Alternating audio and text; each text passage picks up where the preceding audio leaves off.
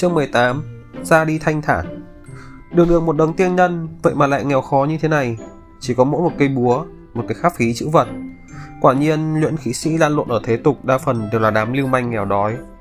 Sau khi cho con màu đen bay đi Lý Trường Thọ liền lấy cái chữ vật pháp khí hình chiếc nhẫn Và cây búa to bỏ vào túi chữ vật có đánh số thiên tứ Hắn thu hồi tiếp nhiếp hồn châu Nhảy tới vách núi Ngồi xổm trước ba cây tiên giải thảo Lý Trường Thọ lấy ra hai hộp ngọc được chuẩn bị từ trước bỏ vào miệng hai viên giải độc đan do chính mình luyện chế.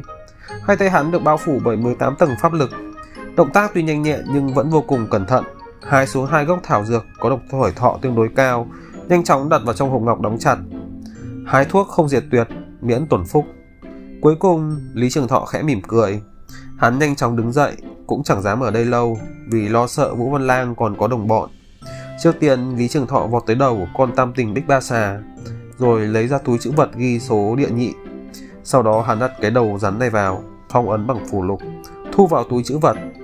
Thứ này chắc có thể luyện chế ra độc dược để cho tiểu sư muội phòng thân ngừa sói. Nếu bỏ ở đây quả thật là phí phạm của trời. Xung quanh độc rắn vẫn còn vương vãi lung tung, thi thể của mấy kẻ bịt mặt nọ đã sớm bị ba người giấy chủ chiến đốt sạch. Các thi thể còn lại không phải tiên nhân nên U Lãnh Huyền Hỏa đốt cháy cũng không quá khó khăn. Lúc này, chút cho tàn do mấy người kia lưu lại đã dung hợp với tướng lĩnh của bọn họ, chờ cơn gió thổi đi. Sau đó, Lý Trường Thọ và bốn người giấy bèn động thủ, vẩy hai bình bột thuốc khắp nơi. Máu người đọng lại trên mặt đất lập tức bị đốt cháy, khắp nơi đều toát ra lục sắc quỷ hỏa, làm cho vệt máu biến mất trong nháy mắt, chẳng còn chút dấu vết nào nữa cả. Làm sạch hoàn cảnh hồng hoang, bảo vệ sinh thái Bắc Châu, đây là nghĩa vụ của mọi sinh linh. Ừm. Lý Trường Thọ lại thu lấy mấy món pháp khí chữ vật, ánh mắt liếc nhìn các nơi, linh thức cũng dò xét thổi gió thổi cỏ lay, hai tay đồng thời bấm niệm pháp quyết.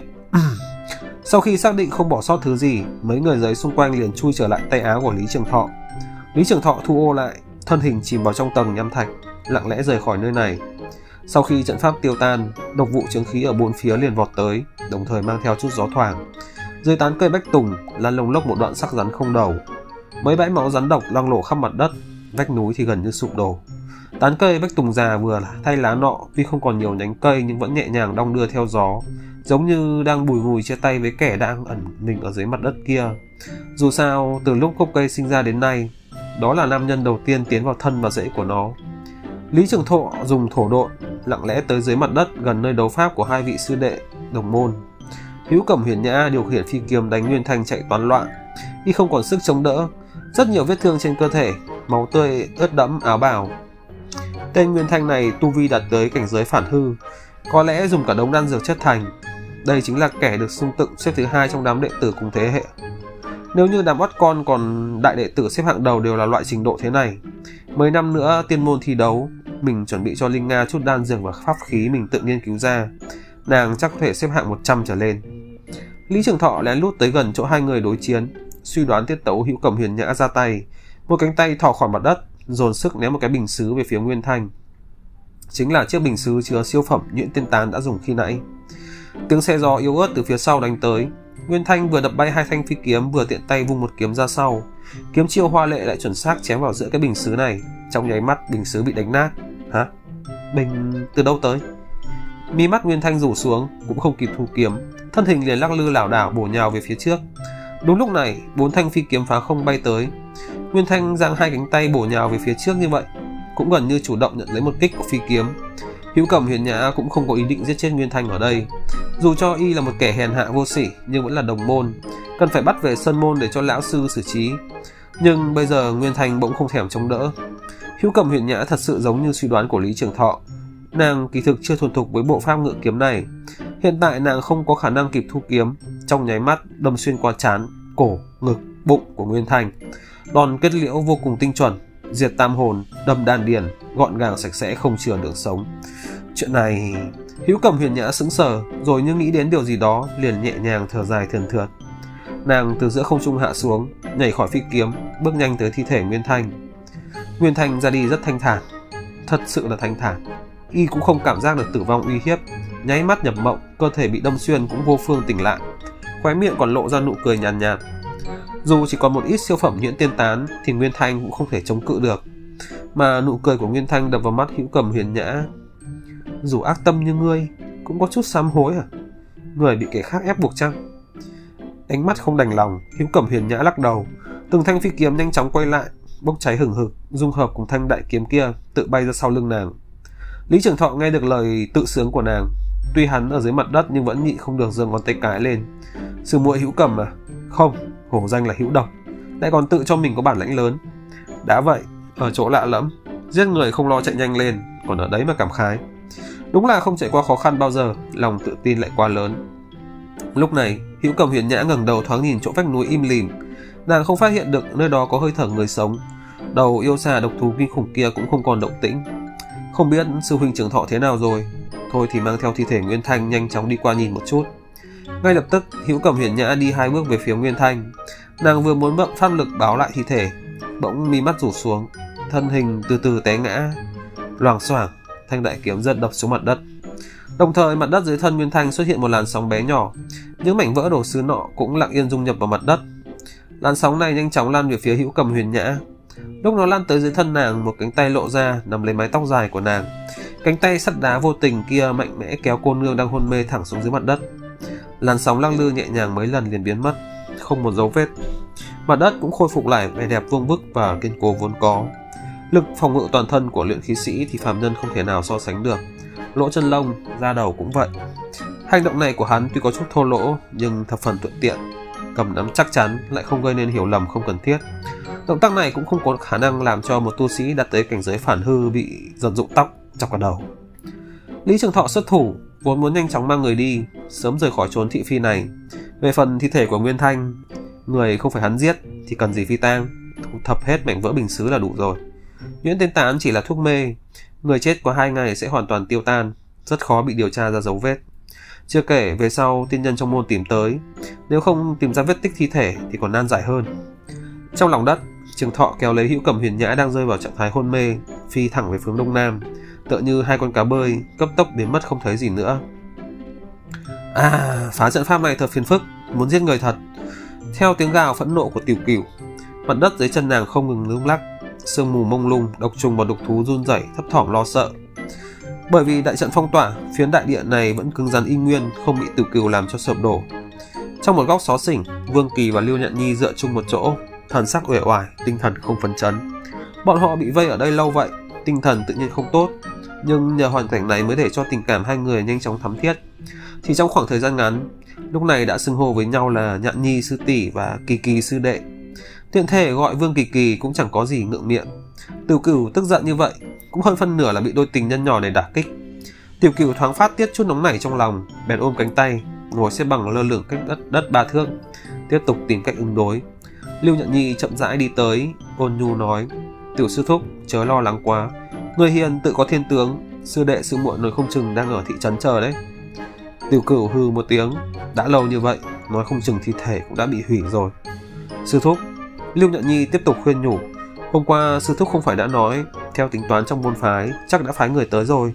Kiên trì chúng ta có thể sắp sát khốn. Ai, Tiểu Cửu bèn đưa hai tay lên vân về tóc dài, Ba tên kia cũng không rõ sống chết thế nào. Lý Trường Thọ nếu có mệnh hệ gì, ta làm sao bàn giao với sư phụ của hắn đây. Hai tên bảo bối kia nếu như chết yểu, 100 năm tiền thưởng của ta đều đi tong rồi. Sắc mặt Lưu Nhạn Nhi đen như mực. Dù biết từ cửu sư thúc khẩu xà tâm Phật, đáy lòng rất lo lắng cho bọn hắn, nhưng nàng luôn cảm thấy tử sư thúc hình như là đang để ý đến tiền thưởng của chính mình hơn. Bên trong đại trận bỗng có một trận gió nhẹ nhẹ nổi lên, một tiếng thở dài ở bốn phương tám hướng vang vọng. Cùng với đó là một giọng nói già nua không có chút xíu tình cảm nào. Tiểu cứu, người có biết tội của mình chưa? Tiểu cửu khiếp sợ run cầm cập. Đôi bàn chân nhỏ bé rơi xuống đất nhỏ giọng đáp. Sư... sư phụ. Lưu Nhạn Nhi vừa giật mình vừa ngạc nhiên nói. Vong tình thượng nhân đích thân đến tìm chúng ta hả? Sương mù xung quanh nhanh chóng tản đi. Tiên thức, linh thức của ba người cuối cùng thoát khỏi khốn trận. Không còn trở ngại mở rộng ra bốn phương tám hướng. Đúng lúc này, hai bóng người từ xa bay tới, rớt xuống trước mặt tiểu cửu. Đó là hai lão già tóc hoa râm, toàn thân mặc một bộ đồ đen, tu vi đều là nguyên tiên. Lúc này cả hai đều bị trọng thương hôn mê. Trên cơ thể mỗi người có một vệt lõm của trường ấn. Vương Kỳ bên cạnh hưng phấn hét to. Tử sư thúc là bọn họ. Chính bọn họ tập kích ta và nhạn nhi sư tỷ. tiểu cửu lập tức không chần chờ nữa, quỵ gối ngồi quỳ thẳng trên mặt đất, chán đụng đất, lời nói đầy chán nản. Sư phụ, đệ tử bị người tính kế, đã bắt liên hệ với ba tiểu bối tuổi trẻ. Đệ tử cam tâm tình nguyện chịu mọi hình phạt, nhưng xin người nhanh tìm kiếm tung tích của ba đệ tử này, nhìn xem có người nào còn sống hay không. Ngay lúc này, sương mù đã biến mất, mấy bóng người ở xa xa cũng hiện thân. Tên đạo nhân dẫn đầu thân cao vỏn vẹn chỉ có mét rưỡi, thấy tiểu cửu thật thà quỳ lại như vậy, gã không khỏi có chút xấu hổ, nhị không được cúi đầu ho khan cười nói sư phụ không có đến là ta. Người túc chỉ đạo mưu là anh tuấn tiêu sái ngũ sư huynh. Hứng có sát khí.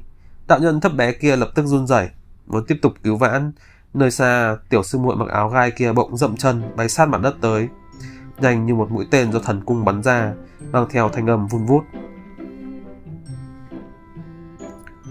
Chương 19 các sư phụ đến giúp ôm nửa bên mặt sưng vù, đạo nhân lùn phàn nàn nói, ta chỉ đùa một chút để làm dịu bầu không khí thôi, sao ngươi lại thô lỗ như vậy hả tiểu cứu? Sư huynh chính là người vất vả dọn cất nước đái, nuôi người lớn đấy.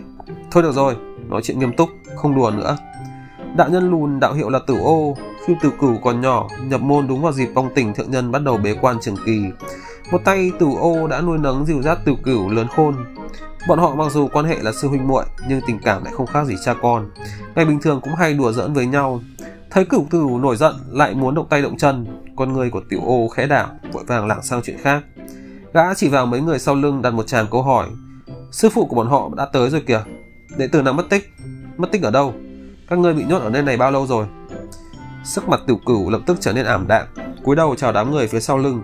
Trong lúc nhất thời nàng không biết nói gì cho phải. Lưu Nhận Nhi và Vương Kỳ vui mừng, từ phía sau bay tới, hai người hành lễ sau đó hô lên hai tiếng sư phụ. Những người ở phía sau lưng tử ô đạo trưởng có Khương Kinh San của phá thiên phong, Tu Vi chân Tiên, sư phụ của hữu cầm huyền nhã, mà gã lại là đệ tử của trưởng môn đương nhiệm độ tiên môn. Lâm Thích của phá thiên phong, Tu Vi chân Tiên, sư phụ của Nguyên Thanh. Ngoài ra còn có hai vị tiên nhân cùng thế hệ với tử cửu tới từ Đô Lâm Phong và Tiểu Linh Phong. Hiện tại cả hai đã tìm được đệ tử yêu quý riêng của mình nên không nói thêm gì nữa. Ánh mắt của tù cửu rơi vào trên người lão đạo đứng ở phía sau cùng, đó chính là tề nguyên của Tiểu Quỳnh Phong, sư phụ của Lý Trường Thọ. Cả người lão đạo lúc này trông tiểu tụy buồn bã, trong nhất thời tù cửu không dám nhìn thẳng vào mắt đối phương. Nàng cúi đầu thở dài, từ sâu trong đáy lòng nàng biết Lý Trường Thọ quan trọng tới mức nào với lão đạo này. Bao nhiêu mong đợi và kỳ vọng của lão đều gửi gắm trên người tên đệ tử kia. Tù cửu nói nhỏ, Tề Nguyên sư huynh, lần cuối cùng gặp Trường Thọ, ta thấy hắn đi về phía bắc, Huyền Thanh và Huyền Nhã thì xuôi theo hướng Tây Bắc. Đi cùng với Huyền Nhã có một tướng quân tên là Vũ Văn Lăng. Nếu ta đoán không lầm, tất cả âm mưu lần này đều nhằm vào Huyền Nhã. Tề Nguyên lão đạo thở dài, chắp tay hành lễ với Tiểu Cửu nói: "Ai, sống chết có số, ra ngoài rèn luyện vốn là như vậy. Các vị, ta chưa thành tiên, khó có thể đi tới Bắc Châu. Kính xin các vị hãy giúp ra tìm kiếm tung tích đệ tử." Tiểu Quỳnh Phong nhân mạch cảm kích vô cùng. Tiểu Âu ở bên cạnh vừa nói: "Đều là người một nhà cả, không nên khách sáo. Tề Nguyên sư đệ yên tâm, chúng ta lập tức chia thành hai đường, ta và Cửu Cửu sẽ đi về phía bắc tìm kiếm. Sư muội, còn ngẩn ra đó làm gì? Hãy ổn định lại tinh thần, muốn chịu phạt thì cũng đợi tìm được đám tiểu bối rồi hãng nói. Hai tên nguyên tiên này là người canh giữ bên ngoài đại trận, lúc bị ta phát hiện, bọn chúng đã không ngừng tu bổ pháp trận, hiển nhiên cũng là một trong số những thủ phạm của vụ này. Chúng ta dẫn theo chúng sau đó tra khảo từng người một, nhất định có thể tra ra được điều gì đó. Đi thôi, lên đường đá rồi tính sau. Khương Kinh San và Lâm Thích liên tục thúc giục. Từ đó có thể nhìn ra bọn họ đang vô cùng sốt ruột. Đạo nhân lùn tên Tiểu Ô khẽ vung tay áo lên. Hai gã nguyên tiên đang hôn mê bất tỉnh lập tức bị lão chụp tới tay. Sau đó tiện tay ném một tên cho Lâm Thích. Bọn họ không nói thêm gì cả. Việc quan trọng lúc này là nghĩ cách đi tìm đệ tử, sau đó cứu ra. Sau khi thương lượng ổn thỏa tần suất truyền tin và phạm vi điều tra, bọn họ lập tức chia ra làm ba đường. Sư phụ của Vương Kỳ mang đệ tử của mình và Lưu Nhạn Nhi đi ra ngoài trấn tìm hiểu tin tức. Sư phụ của Lưu Nhạn Nhi thì đi cùng với Khương Kinh San, Lâm Thích về phía tây bắc tìm kiếm.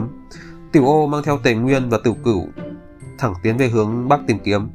Thế là mấy vị tiên nhân đến từ độ tiên môn hùng hùng hồ hồ, vội vội vàng vàng tiếp tục lên đường tìm kiếm đồ đệ. Mà lúc đó, cách cả ngàn dặm xa xôi về phương bắc, một tên đẹp trai không muốn bại lộ danh tính nào đó đang nằm núp trong một hang động. Vừa được mở trước đó không lâu, hắn nhóm một đống lửa, cầm quyển sách ngồi đọc kế bên, yên tĩnh chờ đợi tiếp viện. Hắn chẳng những không loạn mà thậm chí còn cảm thấy khá hài lòng. Hữu cầm huyền nhã ngồi xếp bằng ở nơi sạch sẽ nhất trong động. Nàng nhắm mắt điều tức, cứ cách một đoạn thời gian lại mở mắt nhìn thân ảnh ở gần cửa động một chút. Mỗi lần nàng muốn bắt chuyện với hắn, lại luôn cảm giác rằng hắn đang nói chuyện cùng người khác. Sau khi tiêu diệt Nguyên Thành, nàng đã ngủ mê ba ngày. Nửa ngày trước vừa tỉnh lại, thương thế của bản thân đã không còn gì đáng ngại, chỉ có điều da đầu hơi đau một chút. Trường Thọ sư huynh, chúng ta chỉ đợi ở đây thôi sao? Ừ. Lý Trường Thọ thuận tiện đáp, trong phạm vi 300 dặm, ta đã để lại nhiều ký hiệu bí mật của độ tiên môn. Bên ngoài hang động này cũng đã bố trí trận pháp che giấu tung tích. Ở chỗ này tạm thời coi như an toàn. Nếu theo như lời ngươi nói, đám người Nguyên Thanh còn có đồng mưu khác, chúng ta đều đi về hướng nam rất dễ rơi vào tay bọn họ. Tính toán thời gian, bất luận là tử cửu sư thúc có thoát khốn hay không, tiên nhân trong tông môn viện trợ chúng ta cũng đã đến Bắc Câu Lô Châu. Lý Trường Thọ nói tới đây thì dừng lại. Sau đó hắn ngẩng đầu nhìn Hữu Cẩm Huyền Nhã. Nếu ngươi vẫn chưa yên tâm, chúng ta có thể đi vòng khoảng 3 vạn dặm. Bất quá cũng, cũng có nguy cơ gặp phải đối phương, dẫn tới nguy hiểm. À, ta yên tâm. Hữu Cẩm Huyền Nhã nhẹ giọng nói. Sau đó nàng ngẩng đầu nhìn Lý Thiên Thọ một chút. Ánh mắt hai người vừa vặn đụng vào nhau. Nàng không biết vì sao, ngày bình thường luôn cảm thấy mình quang minh lỗi lạc, chưa từng có chút hẹn thùng nào. Nhưng lúc này lại vô thức cúi đầu, không dám nhìn thẳng nam nhân trước mặt. Trong lòng nàng cảm thấy hơi trống rỗng, giống như có con mèo nho nhỏ đang ngoe nguẩy. Nàng cảm thấy tâm tình của mình hơi nhộn nhạo, liên tục gợn sóng không ngừng. Huyền Nhã tự nhủ, có lẽ chỉ là do mình được vị sư huynh này cứu hai lần nên sinh ra cảm kích mà thôi. Hữu Cổng Huyền Nhã nghĩ rằng mình phải tìm cách báo đáp lại ân tình của vị sư huynh này mới được.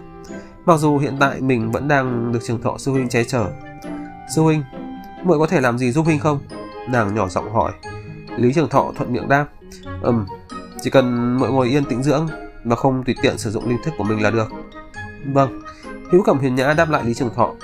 Giọng nói của nàng hơi nghiêm túc, nhưng từ sâu trong đáy lòng, nàng cảm thấy có gì đó mất mát.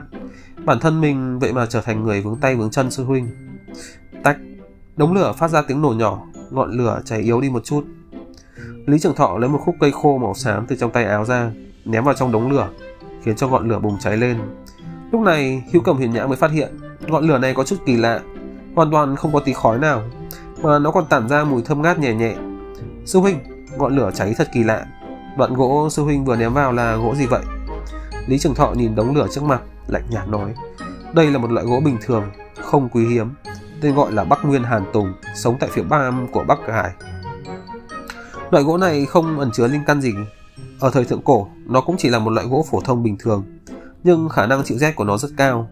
Sau khi Bắc Lâu Lô Châu bị trường khí bao phủ, loại gỗ này gần như bị hủy diệt sạch sẽ. Nhưng hiện tại không rõ tại sao lại trở nên tươi tốt um tùm cả một vùng. Dần dần người ta phát hiện Bắc Nguyên Hàn Tùng có hiệu quả thần kỳ nào đó. Bản thân loại gỗ này chẳng những không sợ xương khí, mà nó còn phát ra hương thơm nhàn nhạt, nhạt, khiến cho đám độc trùng sợ hãi tránh xa. Đống lửa nhỏ trước mặt có thể giúp chúng ta xua đuổi tất cả mọi loại động vật trong phạm vi 300 trượng. Nghe nói nơi ở của vu tục thường xuyên nhìn thấy Bắc Nguyên Hàn Tùng dạng lòng, mà loại gỗ này cũng không đáng giá, ước chừng khoảng vài khối linh thạch, nên rất ít người quan tâm. Hiếu Cẩm huyền nhã nghe cực kỳ say sưa, trong đôi mắt lấp lánh hình ảnh khuôn mặt của Lý Trường Thọ. Nàng nhẹ nhàng nói, kiến thức của sư huynh thật rộng rãi. Trong tông môn đều có điển tịch ghi chép những chuyện này. Lý Trường Thọ bình tĩnh đáp lời, sau đó hắn tiếp tục vùi đầu đọc sách, bộ dạng không muốn nói gì thêm cả. Hữu Cầm huyền nhã mím môi, sau đó cúi đầu suy nghĩ gì đó. Một lúc sau, sư huynh đã tìm được thảo dược mình cần chưa? Coi như có chút may mắn, ta đã tìm được. Lý Trường Thọ cười cười, nghĩ đến việc này, tâm tình của hắn vô cùng vui vẻ. Hữu cầu huyền nhã không muốn để câu chuyện phiếm kết thúc giang dở như vậy, nàng lại hỏi. Sư huynh tự hồ đã chuẩn bị rất nhiều cho chuyến đi lần này phải không? Ừ, Lý Trường Thọ thuận miệng. Để chuẩn bị cho chuyến đi Bắc Câu lần này, ngay từ 15 năm trước, mỗi ngày ta đều tích góp một ít đồ vật trị độc. 15 năm? Hữu cầu huyền nhã nhẹ nhàng chớp mắt, nàng lại hỏi. Tên Vũ Văn Lăng cùng bọn ác tặc kia, bọn họ làm sao vậy? Lý Trường Thọ nói, bọn họ đã đồng quy vô tận cùng con tam tình Bích Ba Xà sắp thành tiên kia rồi. Trong việc này chúng ta cũng vô cùng may mắn. Hữu Cẩm huyền nhã thở dài. Bọn người đó hung ác như vậy, nhất định sẽ không có kết cục tốt. Nhưng không ngờ báo ứng lại tới nhanh như vậy. Ờ, Lý Trường Thọ thuận thế nói, Hữu đọc à, Hữu Cẩm sư muội, ta có chuyện muốn nhờ muội. Sư huynh cứ việc nói. Tinh thần của Hữu Cẩm huyền nhã lập tức tỉnh táo lại, đôi mắt sáng rực nhìn chăm chăm vào người Lý Trường Thọ. Nếu có thể báo đáp ân cứu mạng của sư huynh, ta dù có chết cũng cam lòng. Không cần nghiêm trọng như vậy, Lý Trường Thọ cười đáp. Lần này chúng ta ra ngoài gặp phải khó khăn chắc trở ly kỳ. Sau khi về núi, các trưởng bối chắc chắn sẽ rất hỏi, rất kỹ càng. Ta xưa nay không thích phiền phức, cũng không muốn bị người chú ý quá mức, càng không muốn sóng gió quấn vào người. Xin sư muội khi bẩm báo với các trưởng bối sư tôn không nói sự tình liên quan đến ta. Tu vi của ta tuy không cao, chỉ có chút tài mọn lẩn trốn là giỏi. Chuyện này nói ra chỉ sợ làm trò cười cho thiên hạ mà thôi. Sư huynh, vẽ mặt của hữu cầm hiền nhã khẽ động, trong lòng như có luồng điện xẹt qua. Cứu người không cầu báo, chẳng mưu cầu hư danh, một lòng cầu tiên đạo, quân tử chẳng hổ danh. Trong lòng nàng, trăm mối cảm xúc ngổn ngang lẫn lộn, sóng mắt lưu chuyển. Nàng cảm khái liên tục. Chừng họ sư huynh quả thật là quân tử. Người có lòng dạ khí độ như vậy, quả nhiên là người mình khó có thể với tới được. Tên quanh thanh kia lại càng khó có thể so sánh. Hữu Cẩm Hiền Nhã ơi là Hữu Cẩm Hiền Nhã. Ngày thường có bao nhiêu người vây quanh ngươi, ngươi lại cảm thấy luyện khí sĩ cùng thế hệ chỉ toàn là hạng tầm thường.